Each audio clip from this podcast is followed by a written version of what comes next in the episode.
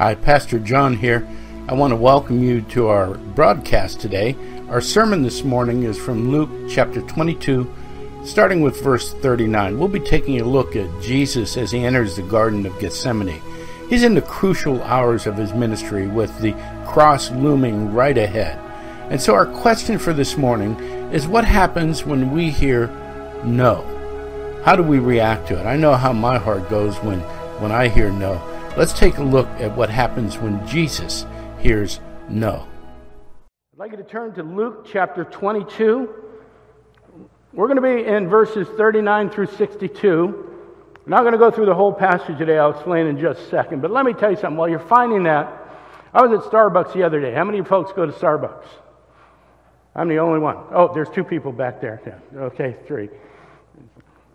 So I get in line and I can't use my app. And I'm just, oh, I can't believe that I've got to talk to somebody to order my coffee. No, no, no. I'm banging my phone, I'm restarting it, it just won't work. So I get in line, I'm going to order my coffee because I can't go inside. That's even more work. And I get up, and the, the menu board is broken and blank. And I'm like, I'm not having a Starbucks experience. What's going on? There's a voice that comes out, Can I help you, sir? Oh, yeah, yeah, I want a nitro. I'm sorry, we don't have any nitro today. Ugh! Is there something else I can get for you? Yeah, yeah, I'll have a blonde venti latte. we're not doing that today either.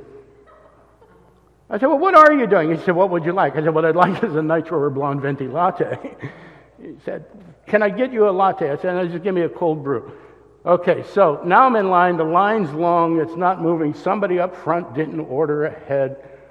You know, they've inconvenienced me by having to wait 30 seconds for their coffee. And the longer I'm in line, the more upset I'm getting. And, and it all started with somebody telling me, no, no, you can't use your app. No, you can't get that cup of coffee.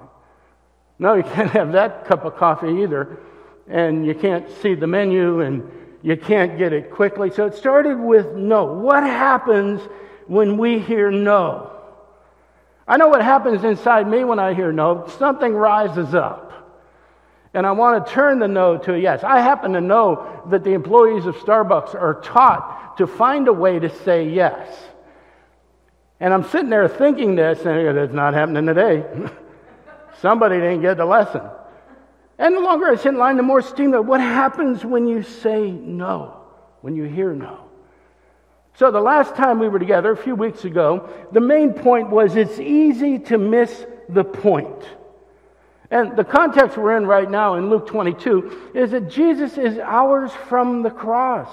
He's trying to prepare his disciples for his departure, but they keep missing the point. In particular, Peter. Peter keeps missing the point. Now, we saw four ways to avoid missing the point in the last sermon in Luke. One was to be in service, keeps us from being self absorbed, self centered. The other was to be still, keeps us from getting caught up in the cares of the world and missing out what God's doing in our life. The third way was to be sent, and we need to realize that we are sent in the world to be ambassadors for Christ, not warriors. Not warriors, ambassadors. Came up men's breakfast yesterday. Ambassadors speak for the king. Somebody say amen. They don't fight for the king, the soldiers do that. So we're ambassadors, we're representatives for God. We speak for the creator of the universe. And the fourth way was to be sifted. Now, there, there, there's some graphic imagery there about being tossed around and the chaff getting separated and blown away and that sort of thing. And we should expect to be sifted. We should expect trials. And we should understand that persecutions and trials and hardships are opportunities not to fight for ourselves, not to claim our rights, but to put Christ on display in our lives and show the people around us what Christ looks like, what love and mercy looks like, and how we react to those trials that appear in our lives, and they're going to come, will demonstrate whether or not we got the point. Now, in our passage today, Peter is about to be sifted. Did he get the point? How will he react? Now, the passage plays out in three vignettes. We're going to see the power of prayer in verses 39 through 46. That's what we'll look at today. Uh, we'll see the power of darkness in 47 through 53. And we'll see a powerless Peter in 54 through 62. Now, we're going to look at the first one today, the power of prayer. We'll look at the other two in coming weeks. And, uh, and you know, I wanted to do this whole passage today, but the closer we get to the end of Luke, uh, personally, I'd like to speed up and get done with the book. And I've heard from a few people who would like to see me do that. Uh, we've been in Luke since May of 2019. We're not done. And I have slowed down specifically because we are right now in Luke approaching the most significant event in the history of the world. And I don't want to cut you short by trying to cover too much at one time. So we may be in Luke for another two years, I'm not sure. Uh, but I want to slow down, I want to take my time. Um, you know, for me, studying for this, I have had a chance to savor what Luke has been doing. We've watched him build all this up, we've watched him uh, enter into ministry. We've watched him find his disciples. We've watched him trying to teach the disciples. And now we're watching him trying to prepare the disciples for his death and his suffering. And, and, and again, we're hours from the cross. So let's take a look at this power of prayer. Verse 39. And he came out and went, and as was his custom to the Mount of Olives, and to the disciples followed him. Now, note his custom. His custom is to to go to a, a, a lonely place and, and do what he does. And, uh, and, and we got to keep in mind his circumstances. He is about to be arrested and tortured, and he knows it. He's about to be nailed to a cross, and he knows it's coming. He's fully aware of everything that's going to happen. How is he going to react to this situation? Well, he's going to start by doing what he's accustomed to doing, by doing the disciplines that he has exhibited as a man of God. He's going to revert to those. But first, before he does that, he's going to tell the disciples what they should be doing. Verse 40. And when he came to the place, the place is Gethsemane. If you saw the video that I distributed last week, uh, last, this week, uh, you know that Gethsemane means the press. It's talking about an olive press. It's talking about squeezing oil out of an olive. This is what Gethsemane means. So there's significance in the name. So when he came to the place, Gethsemane, he said to them, Pray that you may not enter into temptation. This is really important. They are in danger. He just told them Satan is going to attack you. So he tells them, he doesn't tell them, run and hide. He doesn't say, let's sharpen your swords. He doesn't say, let's start a rebellion. He doesn't organize a march on Rome. He doesn't even tell them to claim authority over the evil demonic realm. None of that. There's, there's no action required from them other than to pray. Think about this for a second.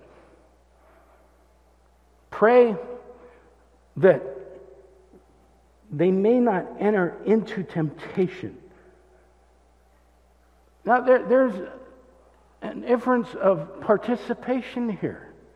Did you ever think that you can allow yourself to be tempted?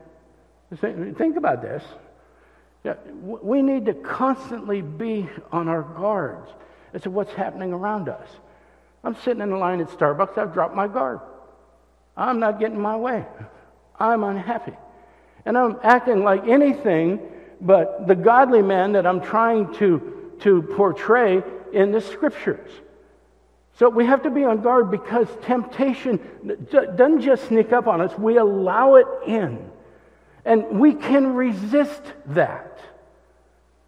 Now, there are a lot of programs out there for behavioral modifications, and we can learn to do this and learn to do that, but, but Jesus doesn't recommend any of them. He tells us to pray. He wants us to pray. He tells the disciples right here that they can resist temptation through prayer. Now, what do they pray? Yeah, maybe there's an different, oh no, don't let me be tempted. Don't, oh Lord, just keep me from being tempted.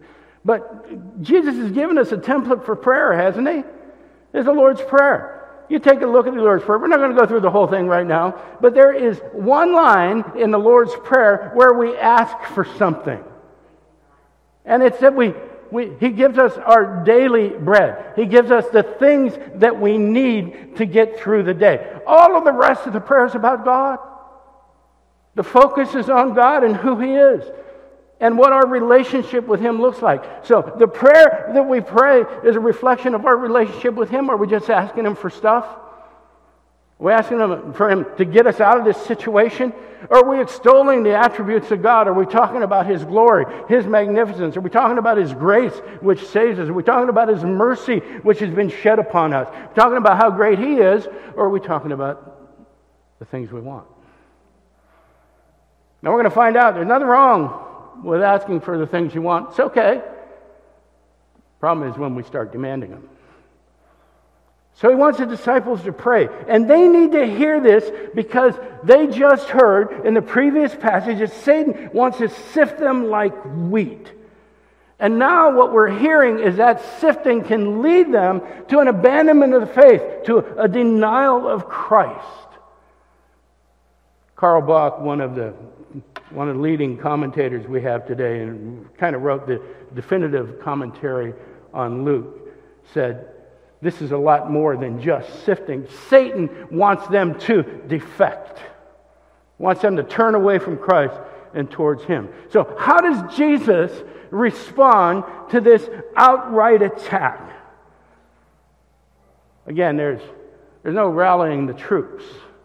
There's no protest against Rome not even against the Pharisees. He doesn't attack the Pharisees on the social media to let everybody know what rotten people they are. I don't know what it looked like back then, but they probably passed notes around. You see, in the first century, here's a note on what I had for lunch today. Social media in its inception. Look what Jesus does. Verse 41.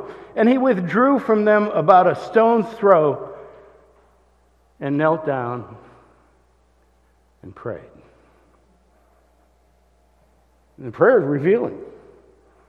I, I think this is, uh, I, I think Luke describes this implicitly because he wants us to see Jesus alone. He moves away from everybody, not very far. It's an emotionally charged moment, but we know that he's not really alone. We know that believers are never really alone, that God promised to be with us forever. But Jesus has stepped aside. Now, what has he stepped aside to do? Brothers and sisters, he stepped aside to be with the Father. He stepped aside to commune with God in heaven. Troubles on the way. So, the very first thing that Jesus does is go to the Father to pray. And watch this, he's not angry. He's not demanding, he's not upset, he's not confused, he's not grilling God on what's going on. As a matter of fact, everything about him shows that this is an act of submission. We need to understand that in the first century, the common posture for prayer was to stand up and raise your hands in the air. You know, we saw the Pharisees doing that. Jesus doesn't do that. He doesn't do anything to call attention to himself. He humbly kneels down and he prays. Now, Matthew and Mark say that he falls down, and I think that's probably an expression of the extreme emotion that's happening here. He goes down on the ground. So, all of it kneeling, falling down, going prostrate. Any way you want to describe this, it all shows humility. It shows an incredibly strong emotion. And as we're going to see, there's a lot of agony occurring here as well. So, Jesus' response to impending torture and death. Remember, he knows it's coming, is prayer. Boy, you know, I go through this. I can't even get a cup of coffee without getting upset. I want to learn. I want to learn that the answer to the situations in life. I mean, this is a cup of coffee I'm talking about. Okay? There, there are people sitting here that have had far worse problems than that. And so I want to ask myself, I want to ask you, what's the response to those when they happen? What do we do when they happen? Jesus says, pray. Spend time with the Father. Renew your relationship with Him. So we, now, now we get that pray, go to be with the Father. Look what He prays. Verse 30, 42 saying, Father, if you are willing, remove this cup from me. Nevertheless, not my will, but yours be done. Short prayer. It's incredibly powerful. We've got a lot we can learn from this. Jesus knows what God's plan is. It's the whole reason he's here.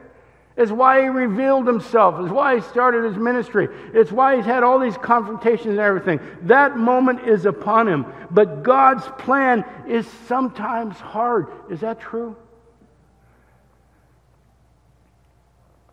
People used to tell me before I got saved God has a plan for your life.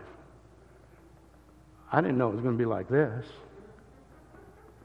I thought God planned riches and comfort and God's plan can be hard. Jesus knows. He knows how hard it can be. It's hard enough for us, it's even harder on Him who's perfect and blameless and totally righteous. God's wrath is about to de- descend upon Jesus Christ in full force. Now, every time I've talked to somebody about this passage, they said, Well, what's going on there? Didn't, you know, why is he having this dialogue with God? Why, are there two wills? And uh, I thought he was fully God and fully man. Great debates. But I think, I think those debates miss the point. Because I'll tell you what I think is happening here. I think that Jesus expresses himself for our sake. For our sake.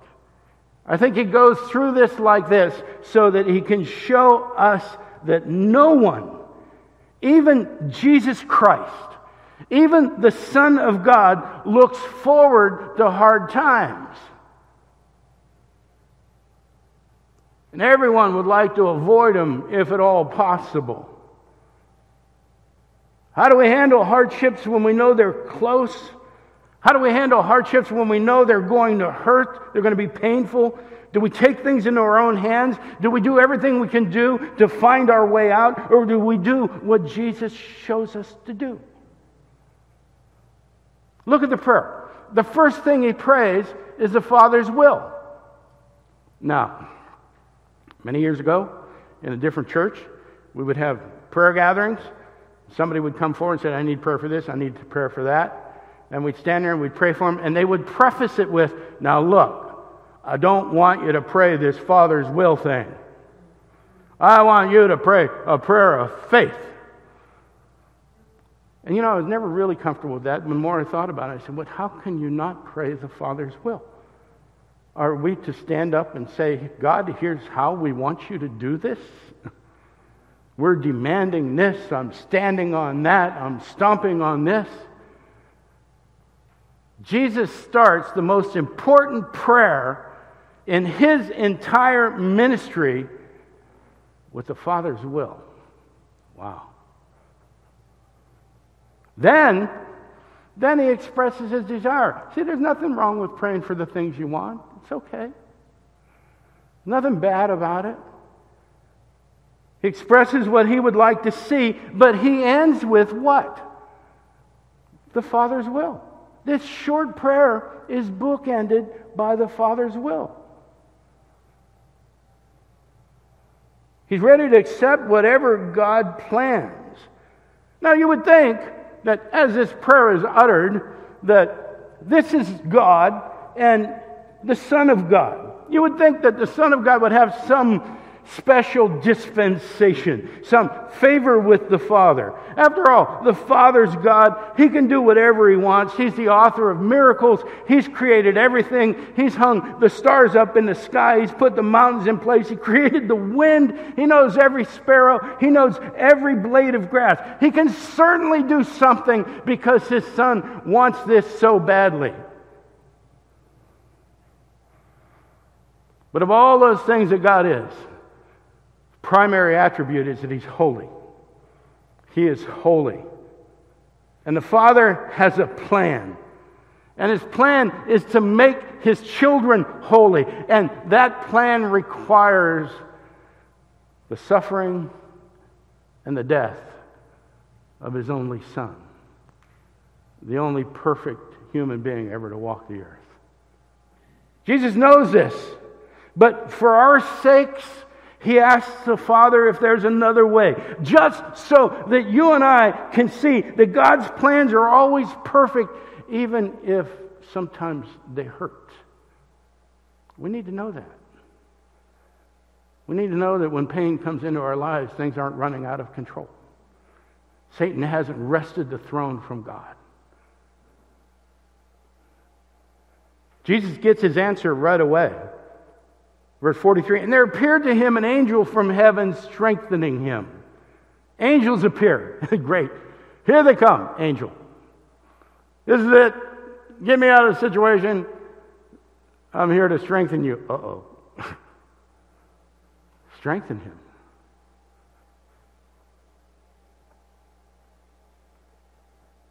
I wonder how I would react if the answer to my prayer is no. No. God's not going to do that. Isn't that what God's saying to his son? No. This is the only way, the only way to holiness, the only way to perfection, the only way to being with me for all of eternity. Jesus knows that no is a tough answer even with an angel standing there to help him through it. Look at his response, verse 44. And being in agony, he prayed more earnestly, and his sweat became like great drops of blood falling down to the ground. There's no tantrum, there's no anger, there's no negative reaction, no defending himself, no insistence upon his right. No, I'm your son, I deserve better. All there is is more prayer. All there is is Jesus sharing his pain, not with those around him, not on social media, not on the news, not out on the streets, but, but with his Father in heaven. Rather than becoming self centered in his grief, Jesus actually draws nearer to the Father. He submits to the Father's will. And we can see how hard this is because his body is racked with pain and agony. The pain and agony of taking on all the sins of the world, yours and mine. He's doing it for us. Verse 45 And when he rose from prayer, he came to the disciples and found them sleeping for sorrow. So Jesus rises up to find the disciples sleeping from sorrow, Luke is very clear to point out. So we, want, we don't want to be too hard on them here. It's not like they needed a nap really bad. But look, look at what they've been through. They've had a very difficult week. Came to Jerusalem, didn't go the way they thought it would. Passover meal, Jesus says, I'm going to go die. We're really close. Somebody's going to betray me. There's been a lot of trauma. And, and, now, and now they see what's happening in the garden and they know. They've seen Jesus' agony, they've seen his pleading. They're overcome with the sheer heaviness of the situation. Some of us here have had experiences like that. And we know that they can animate you, they can get you overexcited, or they can exhaust you. And the frequent response to heaviness like that is to sleep, just to get away from it all. I don't want to have to deal with this. I'm going to lay down. Verse 46 And he said to them, Why are you sleeping? Rise and pray that you may not enter into temptation. He says it twice. I think Luke emphasizes the disciples' sleep here just to show us that they're not ready for what's coming. They're not prepared. Jesus is telling them the moment of truth is at hand, and they're not going to be ready for it unless they totally depend on God, unless they totally trust Him, and unless they prepare for it by spending time communing with the Father. And that means by praying. And we keep getting back to that, don't we? And Jesus repeats himself about avoiding temptation just so that they don't miss the point. They've been missing the point all along. So he's repeating himself. Temptation and trials are best handled through prayer. Isn't that what he just showed them? So, therein is the power of prayer. Now, uh, a lot of people think prayer is a way to get things done. Maybe some people think it's a way to get the things you want. Maybe some people think it's a way to get things accomplished. And to a certain extent, that may be true. But right here we see the prayer is not a way to get things done or the way to get things we want, but a way to get through, a way to navigate temptation, hardship, a way to get through our grief, a way to deal with to deal with life as it comes at us. Don't miss the fact that Jesus prayed, and although he didn't get what he asked for, I mean, instead, God sends an angel to strengthen him. Don't miss the fact that God heard the prayer, He answered it. And he didn't remove Jesus from the situation, he didn't take him out of it, but God gave Jesus exactly what he needed to get through the situation. And frequently we find that out in our own prayer life. God doesn't always give us what we want. But Scripture is very clear, and we see right here that God gives us exactly what we need. Sometimes the answer is no. But we need to understand that even when the answer is no, it doesn't mean that God has left us. It doesn't mean that He's abandoned us. It never interferes with God's love for us. He gave His only Son. He allowed Him to go through all this for us.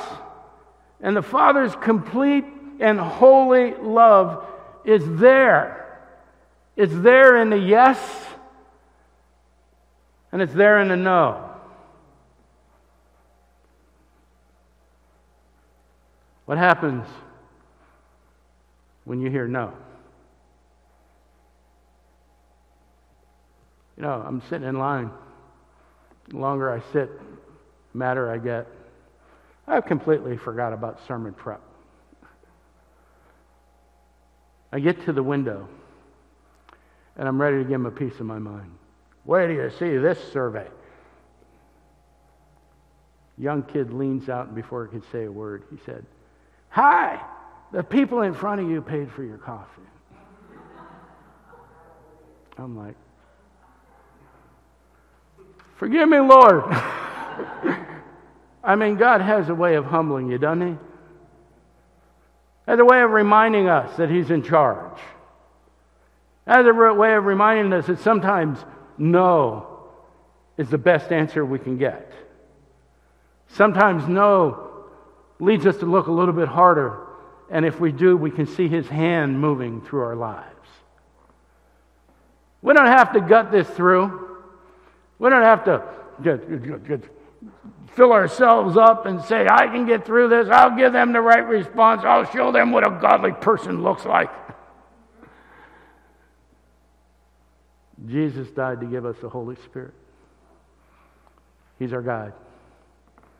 He's that soft whisper that says, What are you so mad about? God knows what's best for you. He wants the best for you, even if the answer is no. Let's pray. Father, we give you thanks. We give you thanks for the way you bless us We give you praise, Father, for the way you provide for us and protect us, Father. We give you even more praise for those times that you say no. Lord, our spirits tell us you're preparing us for eternity, but sometimes our flesh fights that. We pray that your spirit might be our guide. We ask humbly, Lord, that he be gentle with us, but you give us exactly what we need to navigate those hard times in our lives, that we might show our appreciation for what your Son has done, that we might follow his example, that we might be those messengers that you call us to be. And we pray this in the precious, holy, and beautiful name of our Lord and Savior, Jesus Christ. Amen. Amen. Pastor John here once again, and let me thank you again for joining us. If you'd like to participate in our ministry, there's three ways to get a hold of us. You can find us on the World Wide Web at WBFVA.org. We're on Facebook at WBFVA, and we're also on YouTube at WBFVA. Maybe you're watching us there now. So we would love to hear from you. If you have prayer requests, if you have, if you just want to talk to somebody, give us a call, drop us a line, send me a note. I would love to be able to chat with you for a while. Before you go, though, let me ask you to do this favor for me. Would you go down to the bottom of the screen on the YouTube channel and give us a thumbs up if you listen to our broadcast? Even subscribe to our channel so that you can keep up with our teaching. God bless you, and thanks again for joining us.